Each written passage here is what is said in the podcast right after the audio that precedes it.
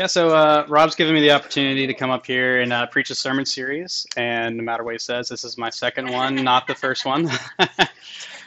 but uh, yeah, thank you. I'm glad someone does. that's all right. Um, that's that's cool. That's cool.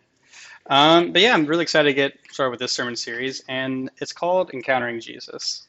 Uh, and the idea with this series is, you know, I think a lot of times uh, we're not quite sure, okay, so what does it mean to be a follower? What does that look like and what mindset do we have or do we need to be a follower of Jesus? And that's what we're going to explore in this series is like, okay, so what, what do I need to think? How do I need to view life? What are some, maybe some things, practical things that I need to do to be a follower? And in order to do that, we're actually going to explore like certain stories in the Bible where people had a face-to-face encounter with Jesus. And we're to see, okay, so in their story, what can I learn from it? When we look at stories, I think a lot of times we identify with certain characters. So we watch a story and we see their situation or the problem that they're in. And we identify with ourselves with that character, like, oh, I've been in a similar situation. Or, yeah, I, I'm kind of like that personality trait. And we attach ourselves to that and we want to know, okay, so in this story, how are they going to resolve this issue? Because we want to figure out, okay, in our own lives, how can we solve that issue? It's kind of the mindset as we go through this series that I want you guys to have. Um, I want you guys to really connect with the characters as much as we can. Is that in a sense, when they're encountering Jesus, we can encounter Jesus with them. Because their story and our story are really one and the same because we're connected in that because you know they're trying to follow Jesus and trying to figure out okay, what does that look like? And they have some of the same questions that we have. What does it look like? What do I need to do? And what they experience and what they learn is the same that can be experienced and learned in our lives. So as we go through, we're going to be rediscovering and relearning, okay, what does it mean to be a follower of Jesus? What does it mean to start that journey? Uh, and I've been having to learn that lately myself. Uh, so for those of you who don't know, um, I didn't always grow up in the church. Uh, I became a Christian when I was about 15 years old. And uh, when I was became a Christian, I was part of a youth group in my local church and it was great. But there was these certain times where I kind of felt like I was the odd man out. And what I mean by that was I would learn something like brand new about God, be like super excited for it, and then I would go talk to them about it, and I'd find out that they already kind of knew. but I was like the last one. I was like, oh, okay, that's cool. Um, and there are other times where they would talk about their past and their life, and I would kind of relate it to mine, and it just there are times where it was different because I had experienced different things than what they had, and you know they were great and you know really helped me grow as a faith in faith and where I am now. There's these times in my head, I would get in my head, I'm like, oh, I'm I'm different, I'm not the same. That idea continued even when I went to uni and I was you know becoming a pastor and learning, okay, what do I need to do and getting that training, and I'd interact with my fellow peers and students and they'd be like, oh yeah, my grandpa was a pastor, and my dad's a pastor, and there's a lot of people related in ministry, and I'm just like, my grandpa was a carpenter. Uh, so I kind of felt like this. I had this different experience, and I always like kind of felt like, oh, I'm different. I'm odd. I don't know as much. I would look back at my past, and you know, granted, I was 15 when I became a Christian, so there wasn't a whole lot of like bad things I could have done. But there still was that time in my life where I wasn't. So I felt different you know, I came to learn that I wasn't the only one that experienced that. a lot of people do have that mindset and struggle with that. Um, because I think a lot of times we can be tempted to look back at that past and dwell on it in a negative way. We look at them like, okay, when I look at myself, do I know enough? Or with the things I've done, can I really follow Jesus? And we look at our past, and maybe some of us even get to the point where okay, they're afraid to follow Jesus because of that past. And Jesus, he has a lot to say about our past, but not in the way that we may initially think. Um, so as we go through this story, this is in Mark 2, chapter 14 through 17, if you want to follow along in the, uh, in the Bible app. So a little bit before like we go into the story, so this is involves a guy named Levi who encounters Jesus. And at this point in Mark, Jesus is just beginning his ministry. So he's going around, he's teaching, and he's also doing some healings and some miracles. Uh, and he's started getting some followers, but he hasn't found the 12 disciples yet. He's found a few of them, and what the 12 disciples were, that was like his main core group of followers, the one that he spent most of his time with and trained the most, and after he left would eventually take over his ministry and start planting the churches. And he's found four of them, so he's found, you know, Peter, Andrew, James, and John at that point. But he hasn't found all 12. He's still calling people to be part of that 12. And that's where we find ourselves today in the story. So starting in Mark 2, chapter 14. And as he passed by, he saw Levi, son of Alphaeus, sitting at the tax booth. And he said to him, Follow me. And he rose and followed him. And he reclined at the table in his house. Many tax collectors and sinners were reclining with Jesus and his disciples, for there were many who followed him. And the scribes of the Pharisees, when they saw that he was eating with sinners and tax collectors, said to his disciples, Why does he eat with tax collectors and sinners? When Jesus heard it, he said to them, Those who are well need no have no need of a physician, but those who are sick. I came not to call the righteous, but the sinners. So there's a few things that I want to point out in this story.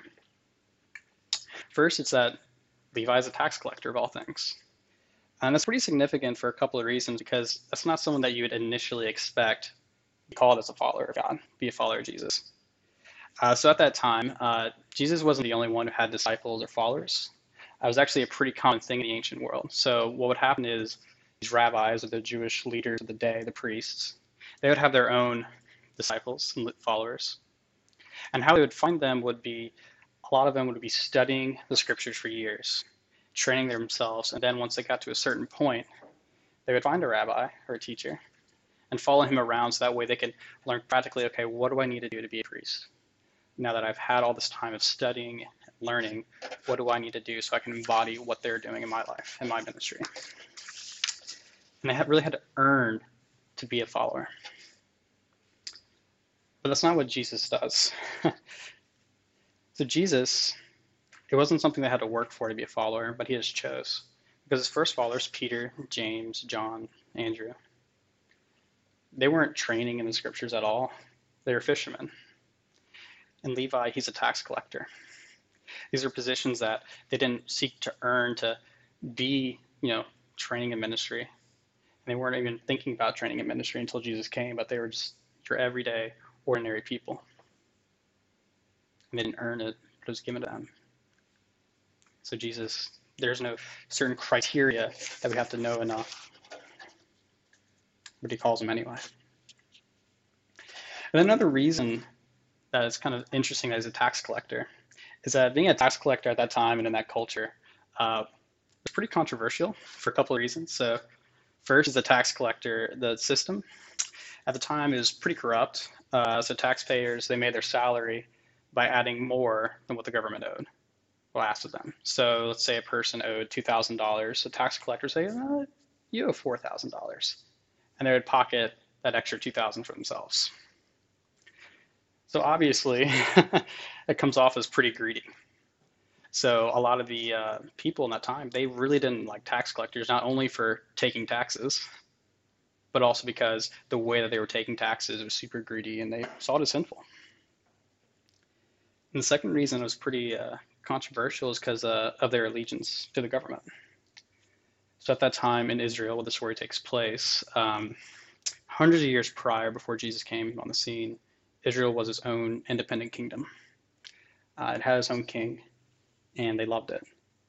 But then, over the past few hundred years, up to this point, other nations had ruled them, and at this point, Rome was ruling them. So there was a lot of people at the time that wanted to be an independent kingdom again. Uh, and they were like, we have to do this. And there were some rebellions and stuff like that. So when they saw a tax collector collecting taxes for the Roman government, it wasn't just that they saw them as greedy, but it was like, you betrayed your own people for the sake of your greed. How dare you? So it was like the lowest of the low for them. And with that, you know, we don't really have the quite same tax collecting system today, and I don't think many of us experience that exact position. But I think there could be some similarities when we look back on our past. Because of times, what is sin? It's us doing what we want to do, and we don't always consider others, but we're focusing in on ourselves. That's where Levi finds himself, and at times that's where I found myself, where I want to do what I want to do, and I don't really care what God says, or I don't really care what other people say. But in that moment, I'm focusing in on that. I have focused in on that. I think oftentimes we can dwell on that, on that past. If you felt a similar way, where it's like, what have I done? And then you look at where we are now, it's like, am I really, can I really follow Jesus because of that? Can I really be a follower, even with my past? And that's a question in the story that the Pharisees, the religious leaders of the day, were asking Jesus. Asking, how can he eat and, and like call them to be followers? These sinners and these tax collectors. But once again, Jesus does the unexpected thing. The people that they had thought, oh, he can never be, are exactly who he calls. Because his reply to them, they ask this question is, in verse 17, those who are well have no need of a physician, but those who are sick. I've come not to call the righteous, but the sinners. What he's saying here is that, you know, Jesus isn't here to call these perfect people to be followers. But because his call is, truly is open to everyone who's willing to accept that call, who's willing to rise up and follow. Because he's a healer not just of physical things, but also of the spiritual things, the things that plague us, our sins and our past. He's come to call us out of that and into something new, and into something better. And when he does that, he does it in love. It's not just something that he's like, okay, here's your problems, let me check that off the list, and you're good to go. Because in the story, it says that he reclines and eats with them. And in that culture at that time, what that meant was like, that's the ultimate form of hospitality, of accepting and loving. When you sit down and spend time with them. It'd be like today if someone's like, hey, let me come over to your house and we can enjoy a meal together, or let's grab a cup of coffee. That's the mindset that Jesus is having, where he's like, I'm going to draw you out, but it's also going to be a loving relationship as I do. And that's kind of the idea of what Paul was thinking about when he was writing to the early church in Ephesus. So in Ephesians 2, chapter 4 through 7, it reads, But God, being rich in mercy because of the great love with which he has loved us, even when we are dead in our trespasses, has made us alive together with Christ. By grace you have been saved, and raised up with him, and seated with us with him in the heavenly places in Christ Jesus. So that in the coming ages, he might show the immeasurable riches of his grace and kindness towards Christ Jesus. For you and I, because of God's love, our past means very little. Because of the work that Jesus has done, our past means very little. It's not about, okay, let me try and do the right things so that I can become a follower of Jesus because that's not what he's judging at. He's not looking, oh, you're great. Let's come on and follow. No, he's like, no, I love you. So come and follow me. And past and what we look at, that's not what he's leading us into anymore.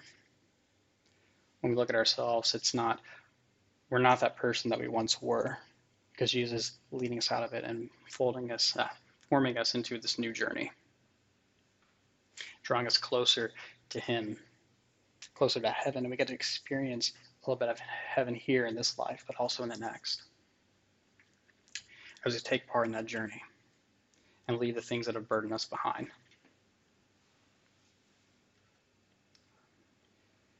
And as we explore the series, like we're going to realize it's not always easy to be a follower of Jesus.